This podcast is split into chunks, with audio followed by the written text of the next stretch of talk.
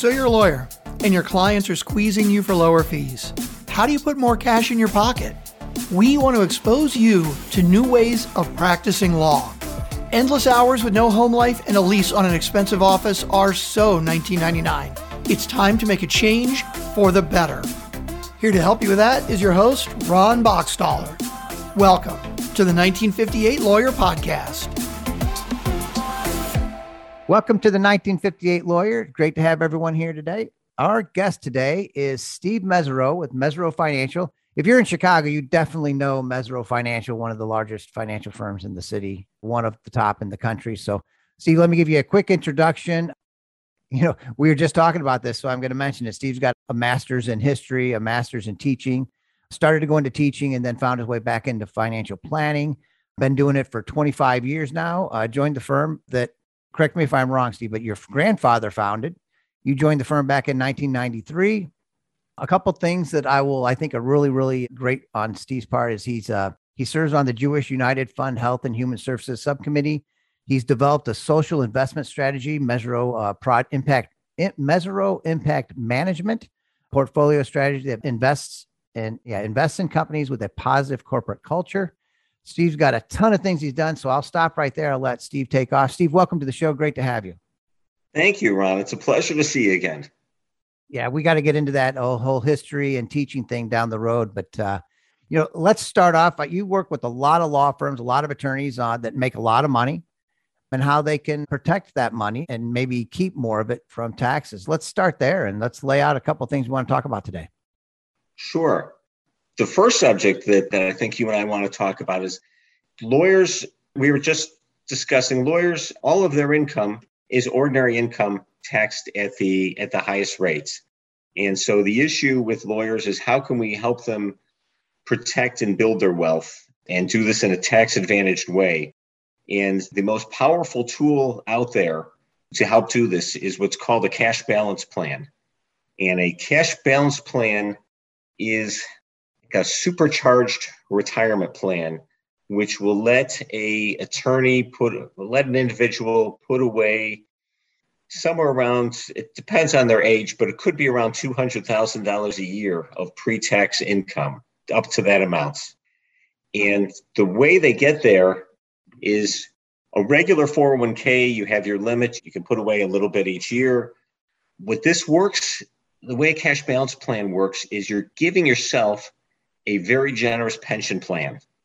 And the government lets you put away a very generous pension plan where you get to fund about $2.6 million by the time you retire. And so they back into the math of that and say, okay, if we're going to get to $2.6 million, and you're 50 years old, here's how much you have to put away each year to do that. And so you get to put it away in a tax advantaged account, which grows like any regular retirement plan. And then the end game usually is when you reach that limit, you roll it into an IRA and take it out in your retirement like normal IRA distributions. Okay, ton of questions here. And I want to go back. We're going to talk about the cash balance plan first, and then I want to go back into a little bit of your history. Sure. Because I remember when I'll go there right now. I remember when I first met you, I go, man, the only Mesirow I know is like Mesirow Financial, the one whose name's on that big building over there on Clark Street. And you go, yeah, that's us. I'm like, wow, you're Steve Mesirow. That's pretty impressive. So let's go right there real quick, and then we're going to come back to the cash balance plan. Tell us the history and how is it that we're talking with Steve Mesirow from Mesirow Financial, which, like I said, everyone in Chicago knows. So my grandfather started firm. Actually, he graduated law school before he was 21, and he had to wait. I mean, you couldn't take the bar until you were 21. So he took a job at an investment firm and stayed in the business forever. So he started the firm about 84 years ago as a one-man shop and then took on more partners. My father was partner number 10 in 1960, and we're now about 500 employees, of which about 200 are shareholders. So in many ways, A law firm is the only thing that is similar to that, where you have such a diverse ownership of, you have 200 owners in a 500 person firm. And what happens is, and that affects the culture. That affects the culture of the firm, because you have so many owners walking through, and everyone is more concerned about where we're going to be 5 years from now than the next 6 months. There's no quarterly earning pressure, because there's no outside shareholders. Yeah, you could just focus on the clients, and you have clients other than attorneys, but attorneys, I mean, the successful attorneys are making a lot of money, and as you and I talked about, it's a cash income. It's not like they're getting invest shares, stock options. Right. So the problem attorneys face, I deal with wealthy individuals, and they generally have, and the problem attorneys face is all of their wealth is developed through ordinary income that's taxed at the highest rate, as opposed to, I have clients who are small business owners, and some who are getting stock options from the public companies they work for. But the lawyer is faced with ordinary income. And your population is particularly good, because they're all small business owners as well. And as small business owners, there's some complications you have being a small business owner. There's definitely some challenges there, but there's also the other side of the coin is there's opportunities that you can change things and change the construct so that it favors you and you can take advantage of different things. Yeah, but the 700-800 law firms that I work with at Amada, they're right in this wheelhouse of, they're making quite often a lot of money, but what do? How you got to pay your taxes. So then they're finding ways to go spend the money, maybe adding employees they don't need, which some people on the outside might look in and say, well, why are they doing that? We're like, well, why not? Because I'm going to pay taxes anyway. I'm just reducing my tax burden. But instead of spending money uselessly where they're not really getting a true value out of it, there's a cash balance plan. They could be throwing couple $100,000 before taxes. Before taxes. And your construct also works particularly well, because when you set up a retirement plan, you have to include all your employees. Now, that's not that big of a deal. And if you have, a handful of employees, these plans still work really well.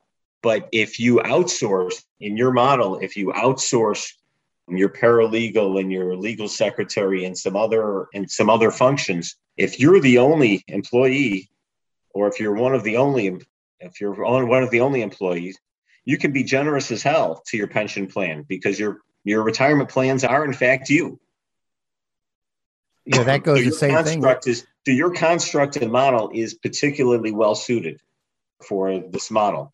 What it comes down to is education. You got to, they need to understand that there's a better way to do things. And when you told me about this cash balance program, it blew my mind. I was like, wow, there's the way to save that much money before taxes. I'd never heard of this. In fact, I went to a couple estate planning attorneys who had never heard of this, which, probably shocked me even more, but we need to get you in front of them. There's another side of this, which is also a little bit of a benefit, is I'm not sure how great of a concern this is, but when you put your money into a retirement plan, there are also creditor protection facilities. And so when you're running your own small business, it's usually not an issue, but in the back of your mind, if someone's going to be sued, it's you. So, right. There is no one else to hide behind. So the fact the creditor protection piece is you're getting that sort of as an afterthought for free. And it varies by state to state, but ERISA plans, which retirement plans are, have very good protections in there. So it's a nice added benefit. It's not a reason to do these, but it's a nice added benefit to juicing up your retirement plans. So Steve, I'm thinking of a specific attorney who's 61 years old, who's been practicing for quite some time. And, he spent the first, say, 20 years of his practicing life, paying for kids' school. Both of his daughters went on to law school, and the other one got a master's and a PhD. So, he spent money, but now he's at that prime, I guess in the last 10 years, he's been at that prime age where I can save because I don't really got all these other expenses. But is that the age that you say, okay, it's time to look at that? Or do you say, hey, I just told you I was talking to a 32-year-old family law attorney who's doing very well right now. You know, is this 32 the time that says, hey, let's start, maybe start with $100,000 a year? And can you change this pension amount, or does it have to be fixed? Give us some details. So it actually, what happens with one of these retirement, you know, I would say any time is a good time to save. Now, when you're 32, you also have the time, the power of time, and whatever you put away, even if it's a small amount, has got the compounding effect of year after year after year. And that's very powerful. The way a pension plan works is you get to discriminate. This is the only plan you're allowed to discriminate in favor of older people. So the 32-year-old might only be able to put away $80,000 to $100,000. The 60-year-old you're talking about can probably put away $250,000 or more, because they have a shorter window to reach. They have a shorter window to save money and build up their pension until retirement plan. So it favors the old. Now, if you have, what's kind of interesting with these plans, it is also work. Say you have one or two employees. Say your 60-year-old has two or three employees. The odds are that he or she is older than the employees. And so when you put away money for each person in your plan, you get to skew it in favor of the older person if you want. Now, you can do the same amount. You can do the same percentage across the board to everybody. But if you want to skew in favor of the older, you can. And that almost always works out. And that almost always works out in favor of the owner. So we're talking, what's the highest tax rate right now? Is it 36.9 or? Yes. And it's probably going to go up a couple percent. And then we also, because if you're in the state of Illinois, you also you defer an extra 5%. So Illinois state tax is 5%. And that's, I have no idea what's going to happen with taxes in Illinois. My guess is that they're going to stay the same or go up, but that's purely a guess. I would have no great insight to that. But there's a fluke in Illinois tax, and that is retirement plan money. When you put in, you're deferring on the Illinois state tax. When you take money out of a retirement plan or IRA in Illinois, there's no state tax. So, for example, say you have your 60-year-old person. They put away $100,000 into a retirement plan on a pre-tax basis. All right, so they're saving on Illinois and they're saving on federal. They turn around the next month. They turn around January. They do it for 2001. In 2022, they take the money out. They take out the $100,000. They're going to pay federal ordinary income tax, but they're not going to pay Illinois. So by just moving your money in and out of a retirement plan, you're saving 5% for Illinois right away. So I want to be honest with you. You just went above my pay grade, but yes. That's pretty exciting. I mean, that's a reason just to give you a call and talk about this, right?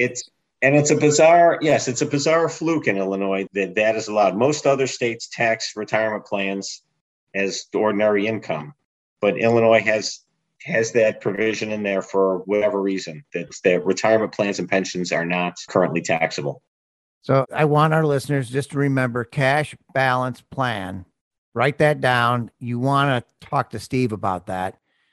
And we're going to move on, but we'll definitely probably come back to that at some point. Let's talk about some of the other options that are out there for our solo practitioners, our partner practice law firms that are just looking how they can, keep some of their own money. Another great tool, and I don't think I discussed this with you, is donor advised funds. If you are philanthropic, say you were giving away $10,000 a year to your various charities, whatever they may be, you've probably lost your deduction. You've probably lost your deduction of when you can itemize that. In Illinois and in New York and some of the other high tax states, the deduction became not as valuable.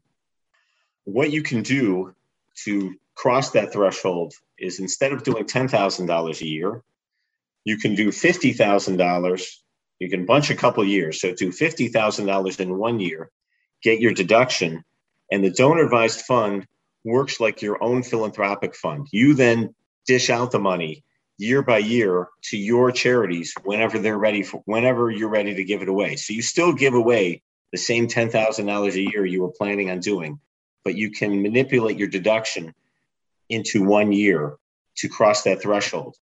That is also very helpful for if your income fluctuates.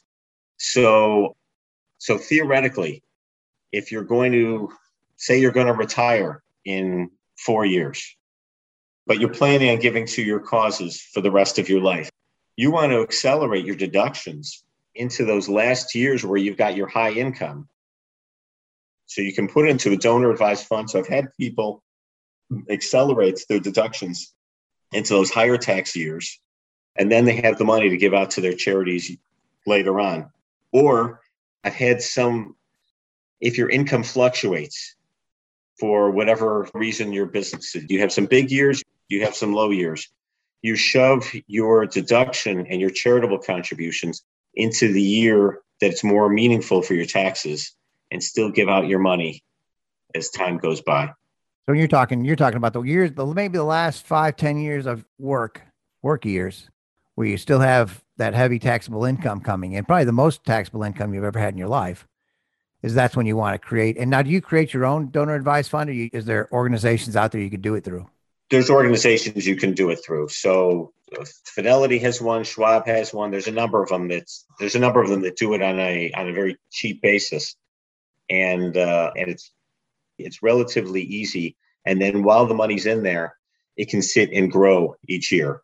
But depending on, some people's income fluctuates of either they may have over their careers fluctuate from the private sector to the public sector, and their income may fluctuate, or, they settle a big case and they have big income 1 year and they have lower income in their other years. I'm sorry, I missed that. No. We're doing this show remotely and my children are home. So I was asking them to keep it down. Sorry about that. No problem.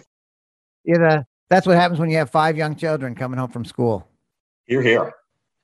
All right. So let's jump into, are there such a thing as a 401k or profit sharing plan for a solo or a small firm? Absolutely. And you can do that. And that may be the answer if you want to contribute up to $50,000, $60,000 a year, then a solo 401k or profit sharing plan is probably the answer, or sometimes a SEP. Those might be the answer. This cash balance part is only on the accelerated when you want to do a greater version. And sometimes you work them in combination with each other. But the first part is to sit down and figure out, what is the need? What am I after here? What am I after here? What can I do? What flexibility does each plan? What flexibility does each plan have? And what are the practical costs of implementing such a thing? And some things are great in theory, but then there's the practicality of how it works out. So we're looking at like a 401k SEP of a profit sharing plan of up to, you say, about $65,000. Okay. That's the route to go. And the other piece that people can do at the moment, although Congress was talking about maybe changing this rule, is you can do what's called a backdoor Roth IRA. And a backdoor Roth IRA, even if you're doing your profit sharing plan or 401k or one of these other regular retirement plans, you can do what's called a backdoor Roth IRA at the moment. And what that does is you're allowed to make a non-deductible IRA contribution. You do that, and then at some point later, you convert that IRA to a Roth IRA. And the cost to do that is you pay the difference of your basis to what it's worth. So if you contribute $6,000 to a Roth IRA, your basis is $6,000. You convert it a month later, and it's worth $6,005. You pay tax on the $5 gain. but you've essentially made yourself a Roth contribution of $6,000. And you can do that for yourself, and you can do that for your spouse. And that is very powerful, especially if you're younger and you have time to start. So the benefits of that Roth IRA is you're not going to be, once it's in a Roth IRA, you're not going to pay taxes on the income, correct? It's always after tax money. So the way to think about retirement plans, at some point, the government is going to get their tax. So on a 401k profit-sharing or pension or cash balance pension plan, you're putting your money in pre-tax, and then you're taking it out in later years. And as you take it out in later years, then you start paying the tax as it comes out in later years. A Roth IRA, you're putting the money in after tax, and it stays after tax. And the plus to both the plans is they get to grow tax advantaged. Whatever it earns every year, you're not taxed on. So one way to think about all these retirement plans is if you had it in your own name and it was earning money, the money that would be going to the taxes, you get to keep in your account, and that money that would be going to taxes gets to earn money year after year after year. And that's why the compounding is so much more powerful in a retirement plan, whether it's a Roth or a regular. It's so much more powerful because all that money that would have been going to the government gets to keep working for you year after year. So now I remember talking about the Roth is a $6,000 per year each year, but we're saying the back door is we would start it with a regular IRA each year. You do the same. You do six. Yes. Your clientele most likely is not eligible to do a regular Roth IRA because their income is too high. Yeah. Okay. Their income is too high, which is why this backdoor is sort of a anachronism of the code that you can make a non-deductible IRA and then convert it later, and you're only paying taxes on money over your basis, which is going to be insignificant. Right. And those years when maybe if you have a bad year, income's not as high, so your taxes aren't going to be high. Maybe those are the years you take and do the conversion. Would that make more sense? If you have a low year, it's a great year to convert regular retirement plan money to Roth and take advantage of any year you have a lower income. And ultimately, it's not bad to have a combination of personal money, ordinary retirement money, and Roth money, because, while we can go with what the rules are now, it's good to have flexibility because the tax rules will change over the next 20, 30 years. They always have. So it's good to keep a little flexibility. Absolutely. And you've talked about four distinct programs here. We had our cash balance plan, which is amazing. You got your 401k, your profit sharing program, your IRA, and then your Roth IRA. Let's talk about financial planning as a whole, because I think all of us, there's a lot of financial planners out there, at least if you're running in our circles. I think you talk to a lot of them. What's the difference between being a fiduciary and not being a fiduciary? Kind of, what do we need to look for, Steve? So first off, there's two different ways people operate.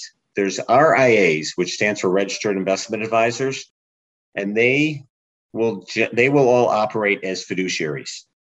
And I'm in that category. We operate as a fiduciary, where a brokerage house operates under different status. They operate under the brokerage rules, and they're held to a lower standard. And I don't need to tell lawyers the difference between fiduciary and not fiduciary, but if it's the same price, I'd probably rather have a fiduciary. So most wirehouses, most of the big national chains you think of, operating under brokerage rules, despite what's in their commercials. When push comes to shove, they're your brokerage client. The other thing I would say to your group is, even if you're good at investments and you enjoy it, it's not the best use of your time. You have to think of your business as a business, and what's the best allocation of my time as a resource? And you've got some terrific specialized knowledge and qualifications that most other people don't have. So the best use of your time is to work on your business and not be following down the rules of different financial planning aspects or chasing down a couple stocks. That might not be the best utilization of your time. The other piece that we often do for people, and part of what makes it fun, is while we start with what the client's after and what's going on in their life and trying to make their money fit their life, we've got tools where the technology is great nowadays. I can suck in the data from the bank accounts, the mortgage, the insurance policy, the Schwab accounts, the old 401k. It all sucks into one place, and I have a living, breathing balance sheet that updates every night. And so I can see exactly my clients, and I can see their net worth every day updated, both their assets and liabilities updated each night. And what that does for me is it allows me, our financial planning tools, to make projections and figure and help answer the questions of, can I retire in 3 years? Can we buy the second house? I want to send my kid to private school. What is that going to mean? Can we join this country club or not? What if we downsize our house? What if we upsize our housing?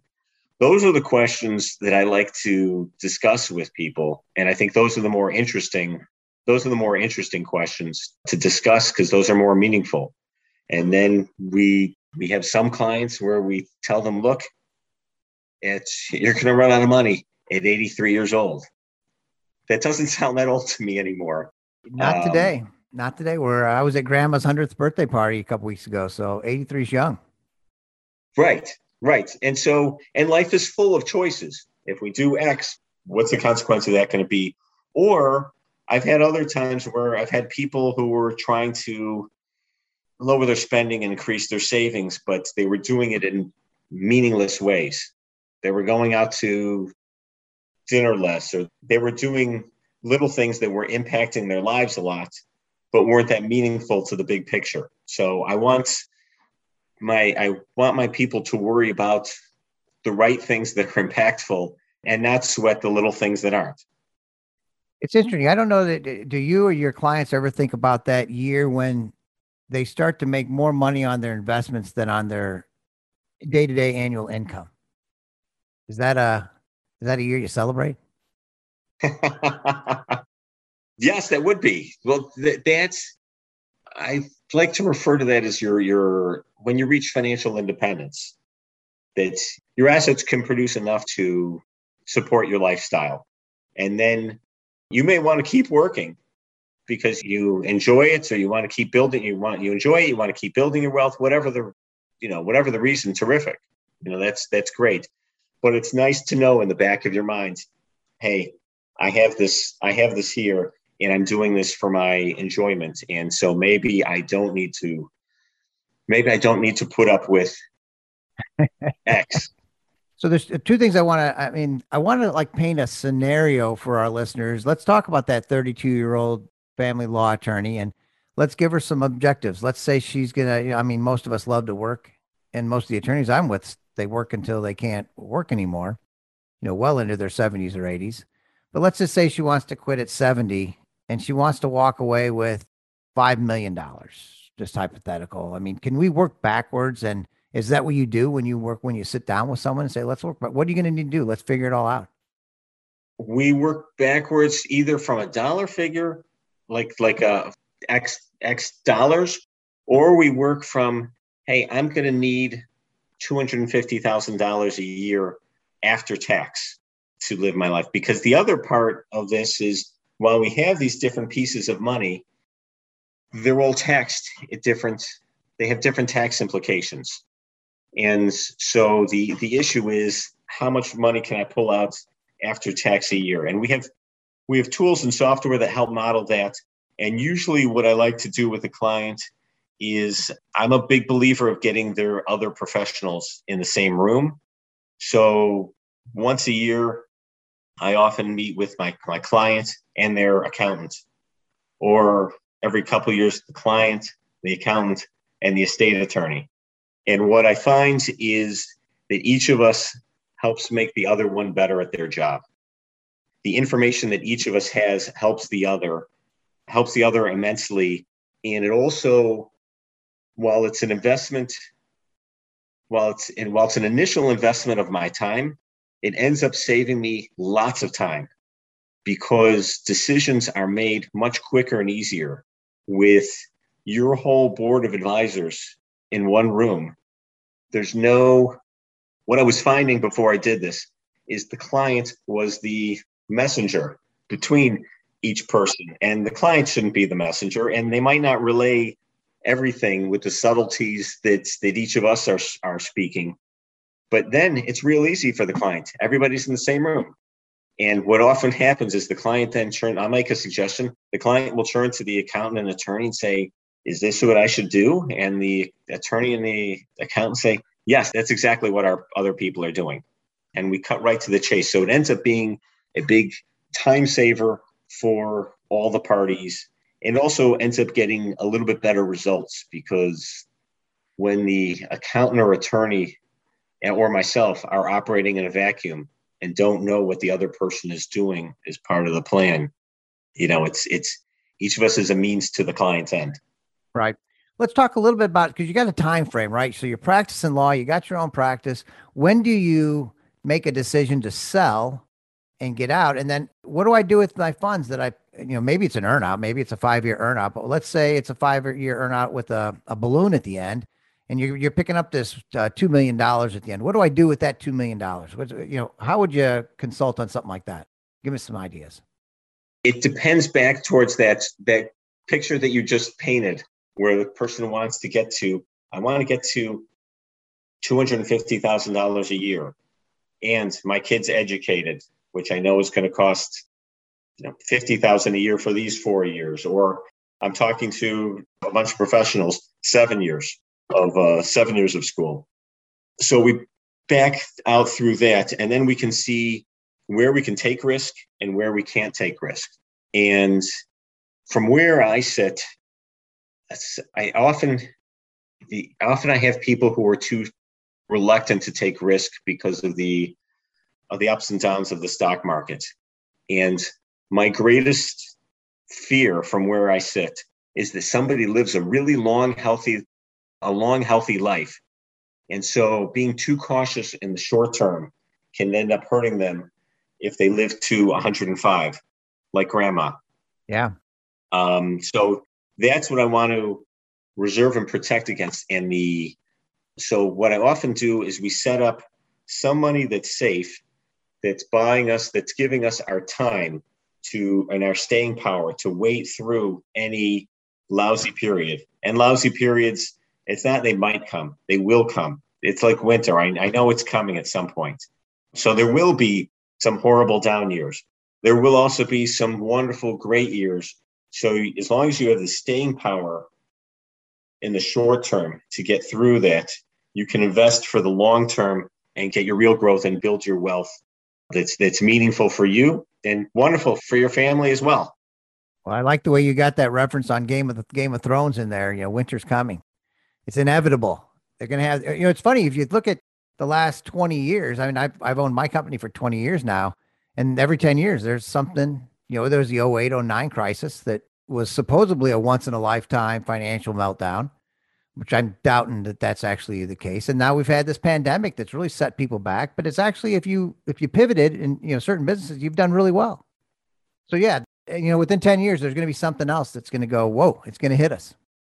I assume that out of 10 years, we're always going to have two terrible years. And the reason's different every time. If we knew... there's things we can point to right now that make me nervous, but it's often something that nobody's thought of. Nobody thought of the pandemic. Nobody thought that the mortgage financial crisis would balloon the way it did. And there will be something new. It's there for sure. But if you have the staying power to sit through it, you end up just fine. Yeah, absolutely. Well, we're going to be wrapping up. So Steve, give us some final thoughts, things you want to relay to our listeners, and then we want to close with how they can reach out to you also.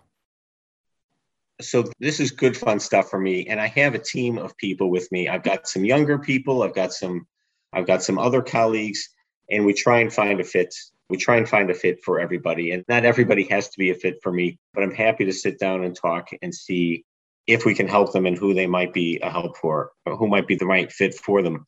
I would say that this is not always the best use of your time to do it yourself. There are things that I have that there's things that I see because we do this every day.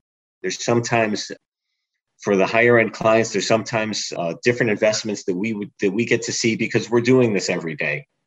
And the little bit that you're paying somebody, which generally works out to be somebody's paying somewhere between 3/4 and 1%, is a normal rate.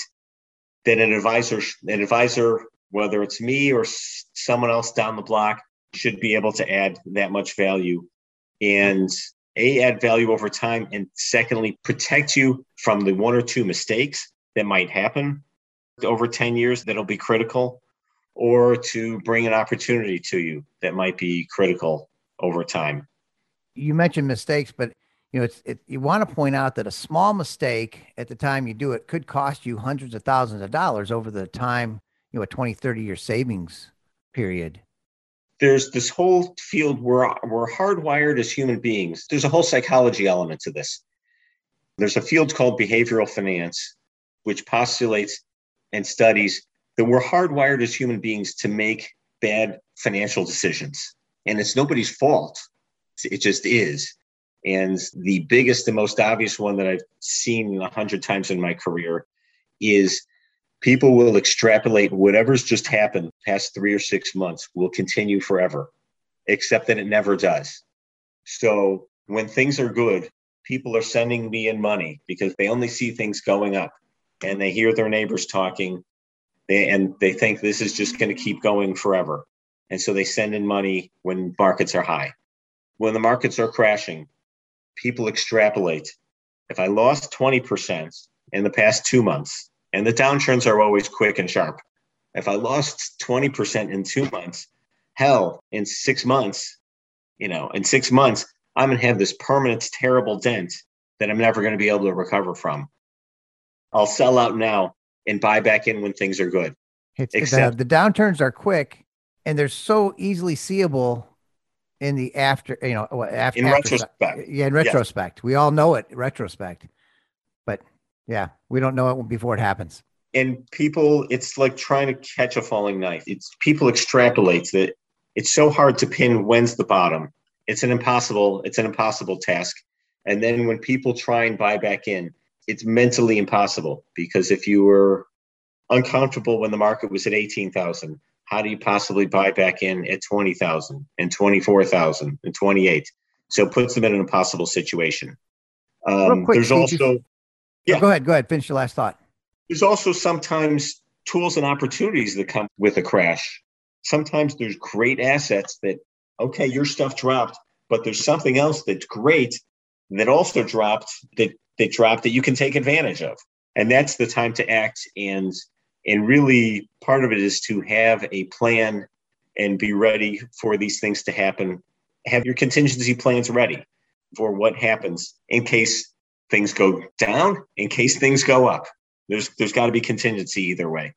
Steve, I want you, we didn't talk about this, and I hadn't mentioned it before, but Monte Carlo modeling, I know you use some form of it, or Monte. Could you explain to our listeners what that is? And, that's a great reason why you want to use a professional financial planner to start with. But let's talk about Monte Carlo modeling. So someone developed Monte Carlo because at first when people were making models, they said, okay, here's what happens if we earn 6% a year forever, and we can model out how your portfolio does and your withdrawal rates, and everything works out smoothly, nicely. Except that the stock market never behaves quite like that. Monte Carlo accounts for the variability of returns. So there might be a long-term return of 6 or 8%. But in getting there, there's a minus 20, a plus 25, a minus 7, a minus 6, a plus 30.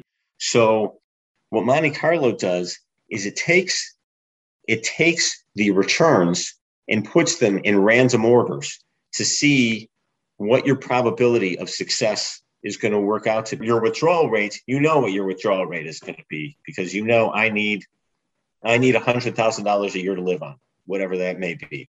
But if you retired in 2007, right before the crisis, right before the financial crisis, that may mess up your plans, because the very first year that you're retired and taking money out was a minus 30% year. So the Monte Carlo takes all the returns of the past 100 years, puts them in various orders, and tries to figure out a probability of success. And then you measure that by saying, okay, Ron, your probability of your plan's success is 86%. Is that high enough for you to be comfortable? Or do you need to be at 95% for you to retire and be comfortable? Maybe you need to work another year and a half to move your probability of success and build up your wealth from 85% to 95%. Because I want you sleeping at night. I don't want you to have an ulcer or to have to change your lifestyle. Once you're retired, it's hard to change your lifestyle. And who wants to? I mean, right. And you can't go back to enjoy the rest. And I think it's very important for people to realize that we're living longer. So you don't plan for like this 10-year retirement. There's a good chance you're going to have a 25, 35-year retirement, maybe longer, that you got to be thinking through. Yeah. Definitely don't want to do it yourself. Steve, it's been great talking to you. Thanks so much for coming on the show. What's the best way for our listeners to reach out to you? You can email me at Steve, S-T-E-V-E, period, Mesirow, M-E-S-I-R-O-W, at Mesirow.com. Or they can contact Amada, and you and Jeremy can pass them on to me. Absolutely. Anyone wants to give me a call, reach out to us. Everyone knows how to get a hold of me, Ron B at AmadaOffices.com. I will share information. Steve is wonderful to work with. I can't say enough great things. Like I said, anyone that's in Chicago knows Mesirow Financial is one of the largest financial firms in the city, and been around for, what'd you say, 85 years now. 85 years. Great organization, and a great person in Steve. So definitely reach out to him. You're working so hard to make your money, but make sure you're putting it away and I guess deferring your tax burdens so that you can actually save more money and be prepared when you are ready to start taking a little more time off. So Steve, thank you for being on the show today. Really appreciate having you. Hey, a pleasure. Always fun, Ron. Thanks for listening, everyone. You've been listening to Ron Boxdollar and Steve Mesirow on the 1958 Lawyer. Tune in next week. All of October is Financial Awareness Month, so we're going to be talking with a CFO coming up in the next week and learning how we can be making this money or keeping this money that we can actually save with Steve. So thanks for joining us, everyone. Thanks for listening to the 1958 Lawyer Podcast. If you like the show, tell a friend, and please subscribe, rate, and review us on Apple Podcasts, Google, Spotify, or wherever you get your podcasts. If you'd like to hear more about Ron or Amada, go to AmadaOffices.com. All the links are also available in show notes.